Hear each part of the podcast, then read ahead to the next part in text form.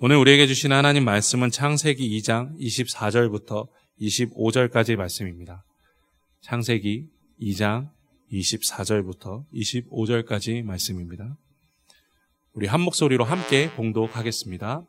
이러므로 남자가 부모를 떠나 그의 아내와 합하여 둘이 한 몸을 이룰지로다. 아담과 그의 아내 두 사람이 벌거벗었으나 부끄러워하지 아니하니라. 아멘. 안선홍 담임 목사님 나오셔서 결혼과 성이라는 제목으로 말씀 전해 주시겠습니다. 네, 미셸 푸쿠라는 프랑스의 철학자가 있습니다. 이 미셸 푸쿠의 주요한 저작 가운데 하나가 성의 역사라는 책인데요. 그 책에 이런 내용들이 기록되어 있습니다. 기독교의 가장 견딜 수 없이 짐스러운 유산은 죄로서의 성이다. 이렇게 말했습니다. 이것은 대단한 무지요, 왜곡이라고 할 수 있습니다. 그런데 문제는 성에 대한 성경적 가르침에 대해서 미셸 푸코를 비롯한 세상 사람들만 오해하고 있는 것이 아니라 그리스도인들조차 성에 대해서 대단히 심각한 오해를 하고 있다는 사실입니다. 뉴욕타임스가 요즘 10대들의 새로운 데이트 형식을 진단하는 기사를 낸 적이 있습니다. 요즘 젊은이들은 만나자마자 서로에 대해서 인격적 관계를 쌓는 것을 고려하지 않고 곧바로 성적 관계에 들어가며 그 성적 관계 후에 데이트를 할 것인지 말 것인지를 결정한다는 것입니다. 이 시대에 수많은 젊은이들이 확실히 값싼 성관계 속으로 침몰하고 있는 것은 분명한 것 같습니다. 세상 문화는 지속적으로 성관계를 대단히 해프고 경박하게 대하는 태도와 행동들로 만연해 있습니다. 그리고 끊임없이 그러한 문화에 편승하도록 사람들을 유혹하고 있는 것입니다. 죄책감에 허우적거리면서 쉽게 헤어나오지 못하고 만약에 그와 같은 값싼 성관계를 거부라도 하게 된다면 사랑받지 못할 것이라는 두려움들을 갖게 되는 것이죠. 어쩌면 우리 자녀들 가운데서도 이와 같은 심각한 유혹과 죄책감과 두려움 속에서 방황하고 있는 자녀들이 적지 않게 있을 것이라 생각합니다. 어, 확실히 성에 대해서 설교한다는 것은 목회자인 저에게 대단히 조심스러운 주제이지만 성은 윤리의 핵심이며 동시에 결혼 관계에 있어서 핵심적인 이슈라고 할 수 있을 것입니다. 모쪼록 오늘 이 짧은 설교를 통해서 이 요긴하고 아, 그리고 다루기 난해하고 그렇지만 긴박한 주제인 이 성에 대한 문제에 대해서 성경적 이해가 우리 모두 깊어지고 넓어져서 여러분의 결혼 관계가 더욱더 풍성해지고 그리고 건강해질 뿐만 아니라 성적 부도덕을, 부도덕을 예방하고 치유하는 일에 일조할 수 있게 되기를 간절히 바라면서 말씀을 증거하도록 하겠습니다. 네, 오늘 본 말씀 창세기 2장을 보게 되면요.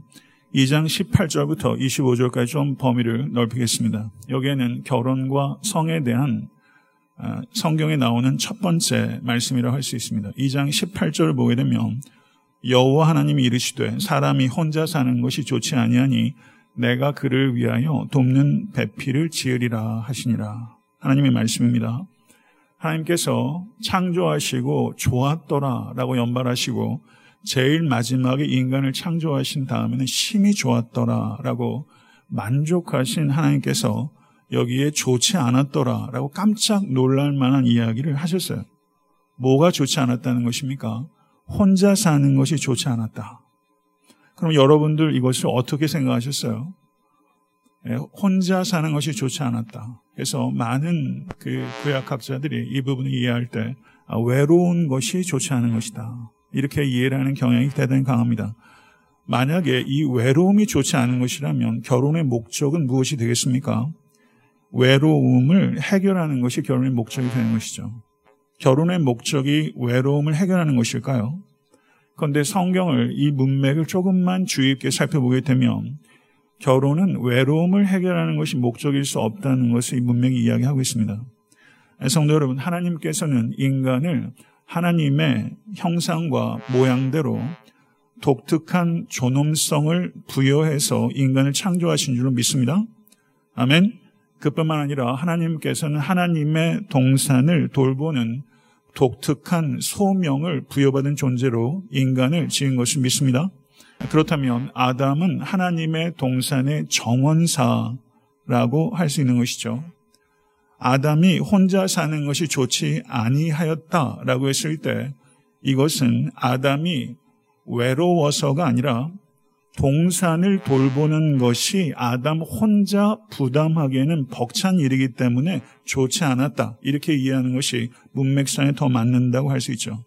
그렇기 때문에 하나님께서 하와를 돕는 배필로 주었다는 것은 이 문맥을 통해서 볼 때 외로움을 덜어주기 위해서 이 아담이 외로웠는지 안 외로웠는지 몰라요. 외로움을 덜어주기 위한 돕는 배필이라기보다는 하나님의 동산을 돌보는 일에 돕는 배필로 이 하와를 아담에게 준 것이다. 이렇게 해석하는 것이 정당할 것입니다. 21절과 22절을 보게 되면 가정을 이루는 과정이 기록되어 있습니다. 여기에서 강조하고 있는 것은 하나님의 주권이에요. 그렇죠? 하나님의 주권. 읽어보도록 하겠습니다. 여호와 하나님이 아담을 깊이 잠들게 하시니 잠들매 그가 그 갈빗대 하나를 취하고 살로 대신 채우시고 여호와 하나님이 아담에게서 취하신 그 갈빗대를 갈빗대로 여자를 만드시고 그를 아담에게로 이끌어 오시니 예, 아름다운 표현이에요. 이, 여기에서 우리가 알 수 있는 것은 결혼은 무엇인가? 아, 결혼은 남자와 여자가 서로 사랑해서 이루어진 것이 아니라는 거예요. 분명히 사랑이 계제가 되는 것이지만 사랑은 남자와 여자에게서 나오는 것이지만 결혼은 하늘에서부터 내려오는 것이다. 믿으십니까? 결혼은 하나님의 부르심과 섭리에 남자와 여자 응답한 것이지 결혼의 주체는 남자와 여자가 아니라 하나님 자신이다. 이것을 믿으실 수 있게 되기를 바랍니다. 예수님께서도 이것을 명확하게 마가복음에서 강조하셨어요. 마가복음 10장 9절을 보게 되면 하나님이 짝주어 주신 것을 사람이 나누지 못할지니라.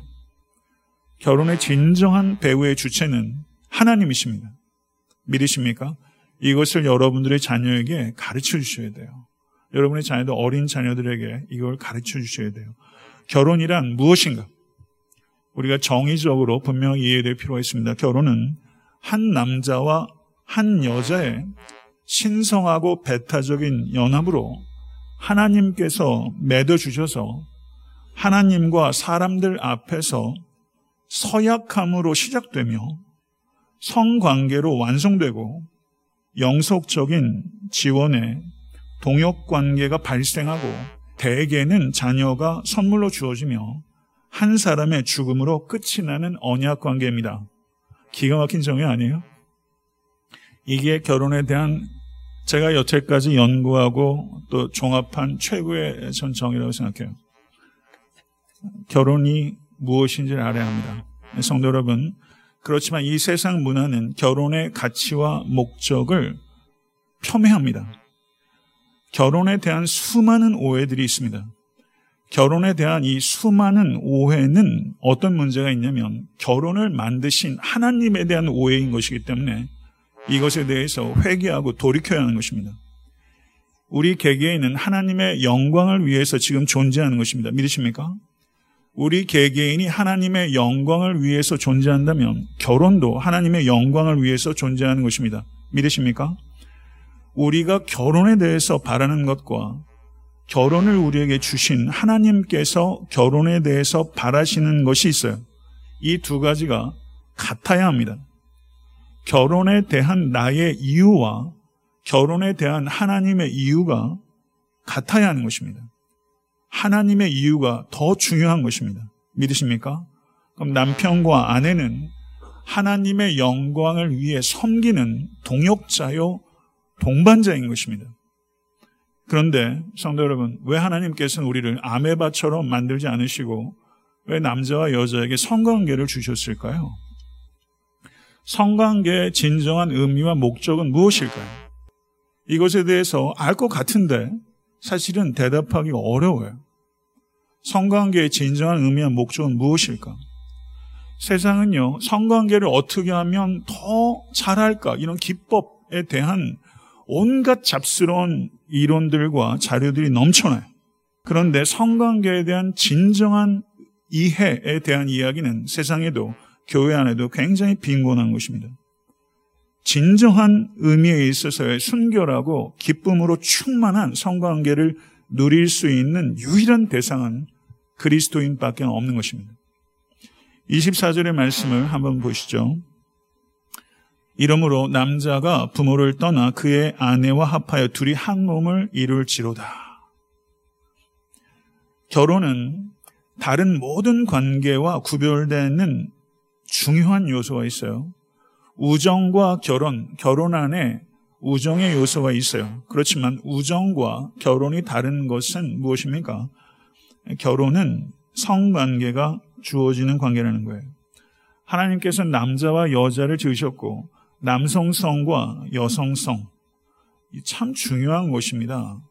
남성성과 여성성을 살려 하나님을 함께 섬기고 그리고 남편과 아내를 서로 기뻐하며 하나님의 동산을 돌보는 일에 같이 섬기기를 원하셨어요. 이것이 하나님의 계획인 줄 믿습니다. 성관계를 왜 주셨을까요? 성관계를 통해서 하나님께서는 하나님의 동산을 돌보는 더 많은 정원사를 갖기를 원하신 거예요. 이것이 성관계를 주신 궁극적인 목적이에요. 더 많은 정원사를 갖도록 하는 것이죠. 성도 여러분, 하나님께서는 수치심 없는 성적인 욕구와 즐거움을 부부에게 선물로 주셨어요. 그런데 그것이 성관계의 최종적인 목표는 아니에요. 성적인 즐거움이 성관계의 최종 목표는 아니에요. 가만히 생각해 보세요. 결혼에 대한 기대치가 역사 이래로 지금 이 시대는 결혼에 대한 기대치가 최고조에 올라간 시대예요. 그런데 결혼에 대한 결혼의 붕괴도 최고조에 올라갔어요. 그렇지 않습니까? 행복한 결혼에 대한 기대가 갈수록 커져서 최고조에 이르렀는데 불행한 결론에 도달했어요. 이것은 이상한 모순이에요. 결혼에 대한 기대가 최고치가 됐는데 결혼에 대한 붕괴가 최고조에 이르게 된 것이죠. 행복한 결혼에 대한 기대가 커지면 커질수록 불행한 결혼으로 결론이 난다는 거예요. 이게 이상한 모순이에요.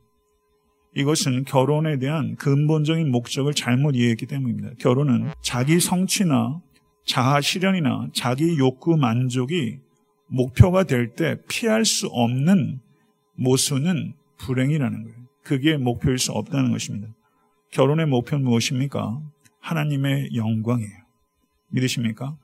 결혼의 목표가 하나님의 영광이 아니라 다른 무엇이 될 때 결혼은 우상으로 전락하는 것입니다. 그건 우상이에요. 결혼의 목표가 하나님의 영광이 되지 않고 서로를 향한 극진한 수뇌부적인 사랑이 된다 할지라도 그것은 이기주의라는 화려한 가면에 불과한 거예요. 하나님의 영광이 목적이 되지 않는 한 그 결혼 관계는 우상입니다.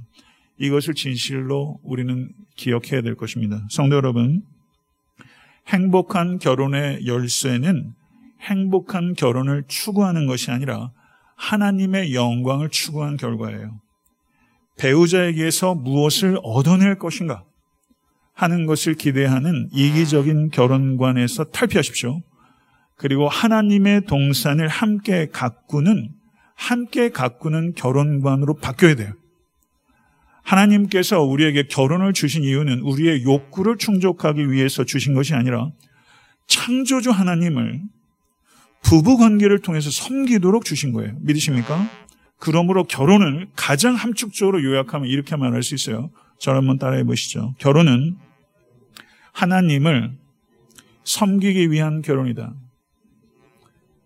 결혼은 하나님을 섬기기 위한 결혼이에요. 이와 같은 관점에서 성관계를 들여다보겠습니다. 이와 같은 관점에서 결혼이 무엇인가에서 성관계를 바라볼 수 있는 다른 관점이 열리죠. 그러면 성관계는 무엇인가? 너무 중요하지도 않고 너무 사소하지도 않은 거예요. 성관계는 결혼관계에서 제자리에 놓여야 됩니다. 성관계는 결혼에 있어서 가장 중요한 요소 아닙니다. 그렇지만 매우 중요한 요소입니다. 우리는 성관계를 잘 갖고 나가야 돼요. 그렇지만 성관계 자체가 목표가 되어서는 안 돼요. 이사에서 62장 5절을 한번 읽어보도록 하겠습니다. 이사에서 62장 5절 다시 읽겠습니다. 마치 청년이 처녀와 결혼함 같이 내 아들들이 너를 취하겠고 신랑이 신부를 기뻐함 같이 내 하나님이 너를 기뻐하시리라. 성경에 이런 표현이 이런 이런 대담하고 자유분방한 표현이 성경에 있어요. 얼마나 대담한 표현이에요. 신랑이 신부를 기뻐함과 같이 하나님이 너를 기뻐하시리라. 이것을 통해서 알 수 있는 것은 성경의 하나님은 부부간의 성관계를 죄로 여기지 않는다는 거예요. 미셸 푸코 틀렸습니다. 그리고 중세 신학자 아우구스티누스 틀렸어요. 성관계를 아주 필요악으로 생각했어요. 그렇지 않잖아요. 성경에서 보면요. 부부간의 성관계를 하나님께서 우리에게 지극히 좋은 것으로 주신 거예요. 아멘. 고린도전서 이렇게 아멘이 작죠. 고린도전서 7장 1절부터 6절의 말씀 우리 같이 한번 읽어보도록 하겠습니다. 너희가 쓴 문제에 대하여 말하면 남자가 여자를 가까이 아니함이 좋으나 음행을 피하기 위하여 남자마다 자기 아내를 주고 여자마다 자기 남편을 두라. 남편은 그 아내에 대한 의무를 다하고 아내도 그 남편에게 그렇게 할지라. 아내는 자기 몸을 주장하지 못하고 오직 그 남편이 하며 남편도 그와 같이 자기 몸을 주장하지 못하고 오직 그 아내가 하나니 서로 분방하지 말라. 다만 기도할 틈을 얻기 위하여 합의상 얼마 동안은 하되 다시 합하라. 이는 너희가 절제 못함으로 사탄이 너희를 시험하지 못하게 하려 함이라. 그러나 내가 이 말을 하면 허락이요 명령은 아니니라. 이렇게 말씀하셨어요. 이 당시에 고린도 교회에는 overly spiritualized 여자들이 많았어요. 일반적으로 여자들이 영적으로 훨씬 더 민감합니다. 그래서 여자들의 문제는 overly spiritualized, 지나치게 영적이 되는 거예요. 그러면서 잘못된 종말론에 대한 이해로 성관계에서 빠져나오려는 사람이 많았고 결혼관계에서 빠져나오려는 사람들이 있었어요. 성관계를 피하는 여자, 결혼관계에서 빠져 이혼하려는 여자들이 고린도교에 많았던 거예요. 그리고 이런 사람들이 합방하지 말라고 성도들 부추겼어요. 사도 바울은 이것에 대해서 분명하게 말합니다. 남편과 아내 모두에게 최선을 다해서 서로의 건전한 성욕을 채워줘야 될 의무가 있다. 우리는 의무란 말을 싫어하는 시대에 살고 있어요. 여기 분명하게 의무가 있다고 말했어요. 결혼하는 날을 기점으로 우리는 자신의 몸을 주장할 수 있는 권리를 상대방에게 양도한 거예요. 그게 결혼이에요. 분방함으로써 성관계를 박탈할 수 없다는 것입니다. 유일하게 허락된 것이 기도하기 위해서 서로 합의 봤을 때 정말 우리 가운데 기도하기 위해서 분방하신 성도가 계실까요? 그런데 기도하기 위해서 분방을 하더라도 그 기간이 너무 길어지면 안 된다. 그런데 분방은 명령하는 것이 아니라 허락하는 것이다. 그랬어요. 그러니까 기도 중일 때도 분방하라는 명령이 아니에요. 이게 사도 바울의 말씀이고 하나님의 말씀인 줄 믿습니다. 요즘 이 시대에 두 가지 유행이 번지고 있어요. 혼전 성관계, 혼외 성관계입니다. 유행병처럼 번지고 있어요. 또 하나, 요즘 비혼. 비혼은 자기가 주체적으로 결혼하지 않겠다는 비혼주의자들이 지금 한국에 굉장히 늘어났어요. 유행병이죠. 그리고 결혼 관계 내에서 성관계를 하지 않는 그런 결혼 관계가 굉장히 많아집니다. 이게 유행병처럼 퍼지고 있어요. 생각해 보세요. 결혼 전에는 악마가 남자와 여자를 서로 성적으로 결합하도록 유혹하고 결혼 후에는 악마가 남편과 아내가 서로 성적으로 결합하지 못하도록 유혹하는 거예요. 사탄은 이런 방향으로 우리를 유혹해요. 이 두 가지 유행병을 모두 물리치시는 우리가 될 수 있기를 바랍니다. 여러분 결혼 관계 행복하세요? 결혼 관계에 위기가 없는 부부는 한 사람도 없죠. 근데 근근히 결혼 관계를 이어오고 있던 부부가 있었어요. 아마 이런 문제들이 다소간 다 경험할 거로 생각합니다. 부부 관계가 악순환의 연속이에요. 아내가 남편에게 자신의 정서적 필요를 채워주지 않으면 남편의 성적 필요를 채워주지 않겠다고 선언해 버린 거예요. 그래서 부부 관계를 안 했어요. 그리고 사실 아내는 성적인 필요를 거의 느끼지 않게 됐어요. 근데 어느 날 하나님께서 이 아내에게 마음을 주셨어요. 남편의 성적 필요를 채워주라. 하나님께서 이 아내에게 그런 마음을 주셨어요. 그리고 아내가 그 말씀에 순종했어요. 그랬더니 그 후에 어떤 일이 일어난 줄 아세요? 물론 이런 것들을 다 일반화시켜 얘기할 수는 없죠. 그런데 아내가 말하는 거예요. 저희가 함께 침대에 누운 다음에는 남편의 입을 다물게 할 수가 없었어요. 그렇게 입을 꼭 자물쇠 묶어놓은 것처럼 말을 하지 않던 남편이 침대에서 성적 그런 필요들이 채워지니까 입을 다물게 할 수 없었다. 남편과의 대화의 물꼬가 터지게 됐고 아내의 정서적 필요가 비로소 채워졌다는 것이죠. 성관계가 없으면 남자들이 일반적으로 어떻게 느끼냐면 존경받지 못한다고 느낍니다. 존경받지 못하다 느끼는 남자는 아내를 사랑 없는 태도로 대하게 돼요. 그러면 아내는요, 아, 유치하다고 그럽니다. 무슨 남자가 그러냐는 것이죠. 이렇게 되는 일들이 여러분 경험하고 계시잖아요. 결혼은 하나님 앞에서의 언약이며 배우자는 언약의 파트너입니다. 시간이 지날수록 뭐든지 퇴색해요. 언약의 의미가 퇴색하는 거예요. 그러면 이 언약을 새롭게 해야 될 필요성이 생기죠. 상대방에게 서로에게 우리들이 어떤 의미인지를 되새기고 다시 한번 자신을 상대방에게 내어주는 기회가 갱신돼야 될 필요가 있는 거예요. 성관계는 결혼관계라는 언약의 울타리 안에서만 남성과 여성 사이에 누리도록 하나님께서 주신 선물인 것을 믿습니다. 그래서 성관계를 통해서 부부가 언약에 참여하게 되는 것이고 성관계를 통해서 이 언약 관계를 갱신하는 거예요. 이게 성관계인 거예요. 이해하셨죠? 성관계를 통해서 이 영광스러운 언약에 참여하고 이 언약을 지속적으로 갱신하는 거예요. 이게 성관계예요. 이 의미를 알아야 돼요. 이 의미를 젊은이들이 몰라요. 이 의미를 목회자도 성도들도 잘 몰라요. 저 이런 설교 들어본 적 없어요. 성도 여러분, 성관계는 언약 관계 속에서 자기 노출, 두 번째, 자기 헌신의 표현이에요.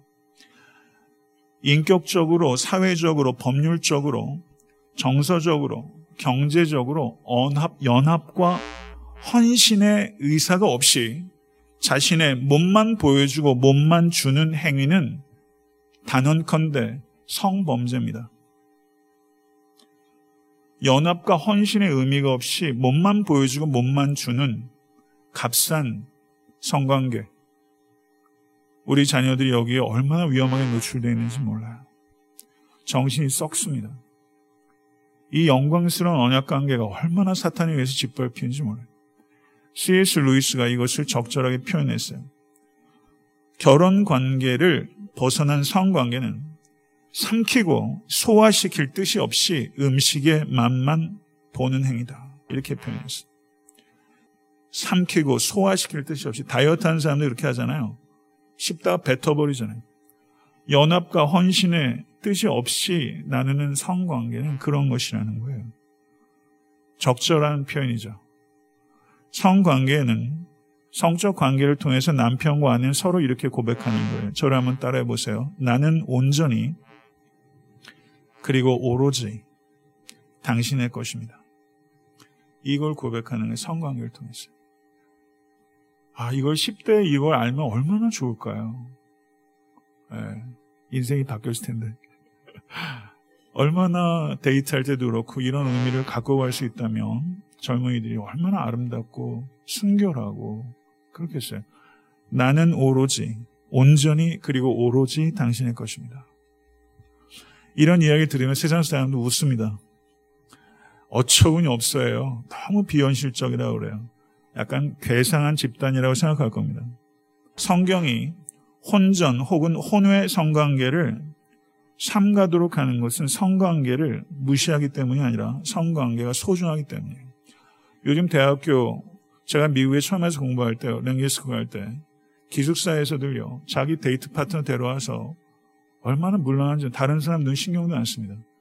제가 공부할 때는 학교에서 동성애에 대한 안내 책자까지 나눠줬어요. 깜짝 놀랐어요. 동성애를 정보를 정하면서 조장하는 것들이 미국 대학교에. 거기에 우리 자녀들이 그게 벌써 오래전인데 요즘 아이들이 어떻게 했어요?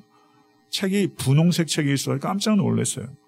동성애에 대한 예, 안내 책자가 학교에서 정식으로 발행이 되더라고요. 이런 시대예요. 성도 여러분. 성에 대하여 감각에 순종할 것이 아니라 하나님의 말씀에 순종하실 수 있게 되기를 바랍니다.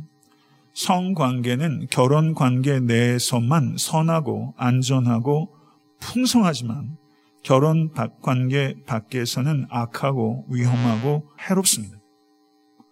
결혼에 동의한다는 것은 평생 배타적 충절을 서약하는 데 동의한다는 뜻입니다. 죽을 때까지 서로가 각자의 유일한 성관계의 대상이라는 것이죠. 이것이 결혼이에요. 죽을 때까지 각자 유일한 성관계 대상이에요. 성관계에 있어서 남편과 아내가 집중해야 되는 것은 자신이 얻을 수 있는 기쁨이 아니라 상대방에게 줄 수 있는 기쁨이 되어야 돼요. 성관계조차 섬김의 의미가 있는 거예요.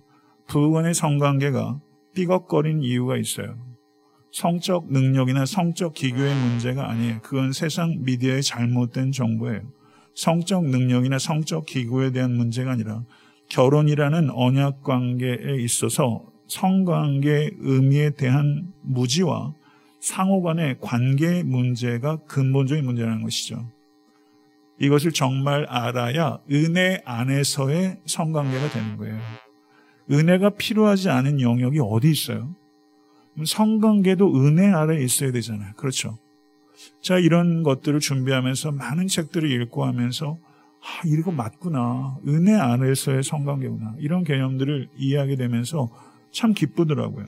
성도 여러분, 호세아서 2장 14절과 15절을 한번 읽어보도록 하겠습니다. 호세아서 2장 14절, 15절 읽겠습니다. 그러므로 보라, 내가 그를 타일러 거친 들로 데리고 가서 말로 위로하고 거기서 비로소 그의 포도원을 그에게 주고 악을 골짜기로 소망의 문을 삼아주리니 그가 거기서 응대하기를 어렸을 때와 애굽 땅에서 올라오던 날과 같이 하리라. 아멘. 여기서 타일러라는 표현은요. 유혹하다라는 뜻이 있어요. 호세아와 고멜. 그렇죠. 유혹하다. 내가 그를 타일러, 거친 돌로 데려가 말로 위로하고 감성적으로 타치하는 거죠. 결혼 관계에는요, 타일 내는 게 필요해요. 이게 무슨 뜻이라고요? 유혹하는 것이라고요. 그러니까 결혼 관계에서는 이런 표현이 책에 있었어요. 건강한 유혹이 필요한 거예요. 전 이런 생각 해본 적 없어요. 건강한 유혹이 필요하다는 거죠. 깊이 생각해 볼 말 아닙니까? 건강한 유혹이 필요하다는 거예요. 혹시 이 자리에 각방 쓰고 계신 부부가 계시다면 참 설교할 때 이런 얘기까지 하게 될 줄이야. 각방 쓰고 계신 부부가 계시다면 말씀에 순종해서 합방하십시오.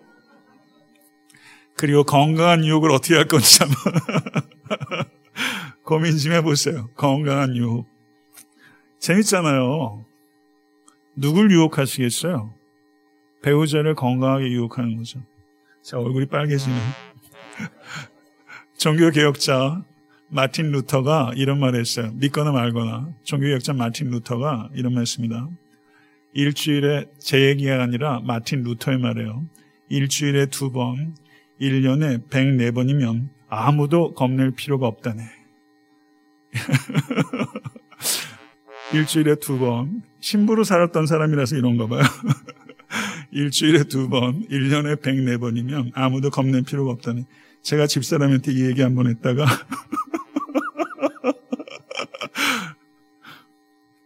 근데 일리가 있어요. 네. 아내들이요. 건강한 유혹으로 남편이 사탄의 유혹을 받지 않도록 힘쓰시기를 바랍니다. 아멘. 대굴 좀 하세요. 아내들이요. 그대의 남편들이 한 가지 희소식은 그대의 남편들이 루터처럼 104번을 바라지는 않을 거예요.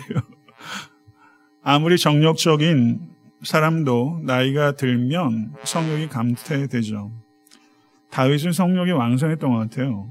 근데 노년이 들어가면서 열왕기상 1장을 보게 되면 아리따운 처녀 아비삭을 옆에 눕게 했는데도 이 할아버지가 별 반응이 없어요. 그런데 부부간의 친밀함이라는 것이 몸의 그 욕망과 능력이 쇠퇴하도 행복하고 만족스럽게 지속될 수 있고 지속해야 해요. 나이가 많이 들어가고 성령이 감사해도 서로 간에 몸을 기꺼이 내어주고 최대한 배우자에게 친밀함을 주어야 해요. 이게 결혼 관계죠. 양쪽 다 즐거울 수도 있어요. 근데 그렇지 않을 때가 더 많아요. 어떤 이유에서든지 성적 욕망이 없어지거나 아주 식었을 때, 그럴 때일수록 더 희생적으로 섬겨야 된다는 것이죠. 그리고 그때 기억하셔야 돼요. 결혼하는 날 자신의 몸에 대한 권리를 평생 배우자에게 양도했다는 걸 기억하십시오. 그래서 성관계는 최고의 사랑의 섬김이라는 거예요. 성관계는 최고의 사랑의 섬김이다. 이렇게 생각하는 사람도 있어요. 다른 사람들을 섬기기 위해서 두 사람의 시간을 줄이고 없애는 사람. 이타적인 것처럼 보일 수 있지만 장기적으로 보면 그것이 오히려 이기적이라는 것이죠. 저도 공감해요. 서로를 돌보는 충실한 사랑을 즐거워하는 부부가 되실 수 있게 되길 바랍니다. 그리고 이 사랑의 관계에서 이 충실한 사랑, 충절이 흘러 넘쳐서 이 세상을 섬기는데 쓰임받게 된다는 것이죠.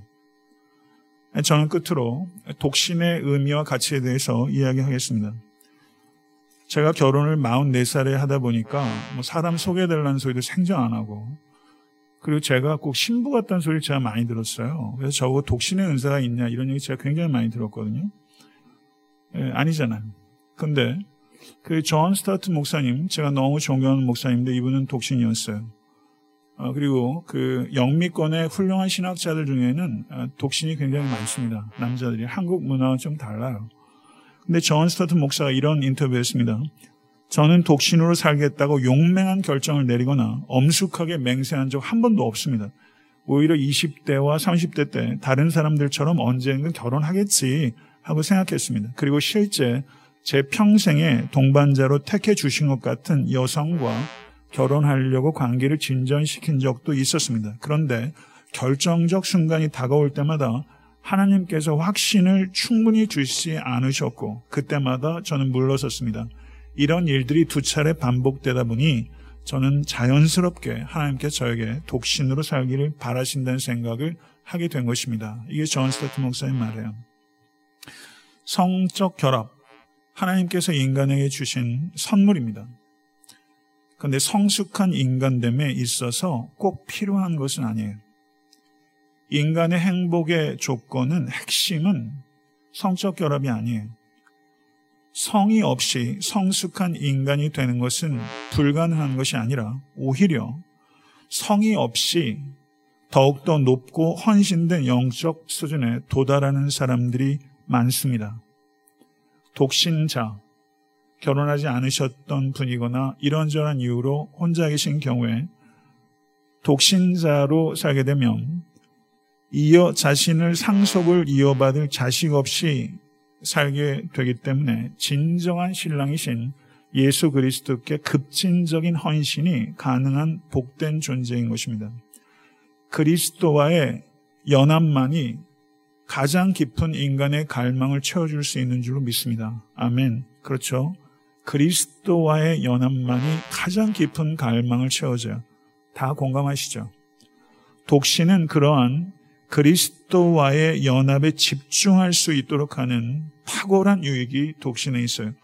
결혼은 하나님께서 만드신 제도입니다. 그리고 성적 결합은 결혼이라는 언약 관계에서만 주어진 선물이에요. 그렇지만 우리는 그리스도를 높이는 결혼 생활이 있는 것처럼 그리스도를 높이는 독신 생활이 있다는 것을 균형 있게 이해해야 돼요. 참다운 만족을 주시는 이는 남편도 아니고 아내도 아니고 자식도 아니고 오직 예수 그리스도밖에는 없는 줄 믿습니다. 그래서 우리의 진정한 배우자는 예수 그리스도예요. 그렇기 때문에 결혼 여부가 중요한 것이 아니에요. 기억하십시오.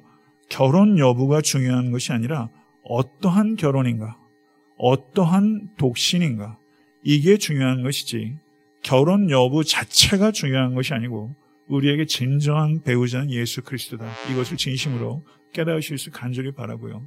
나에게 있어서 진정한 배우자는 예수다.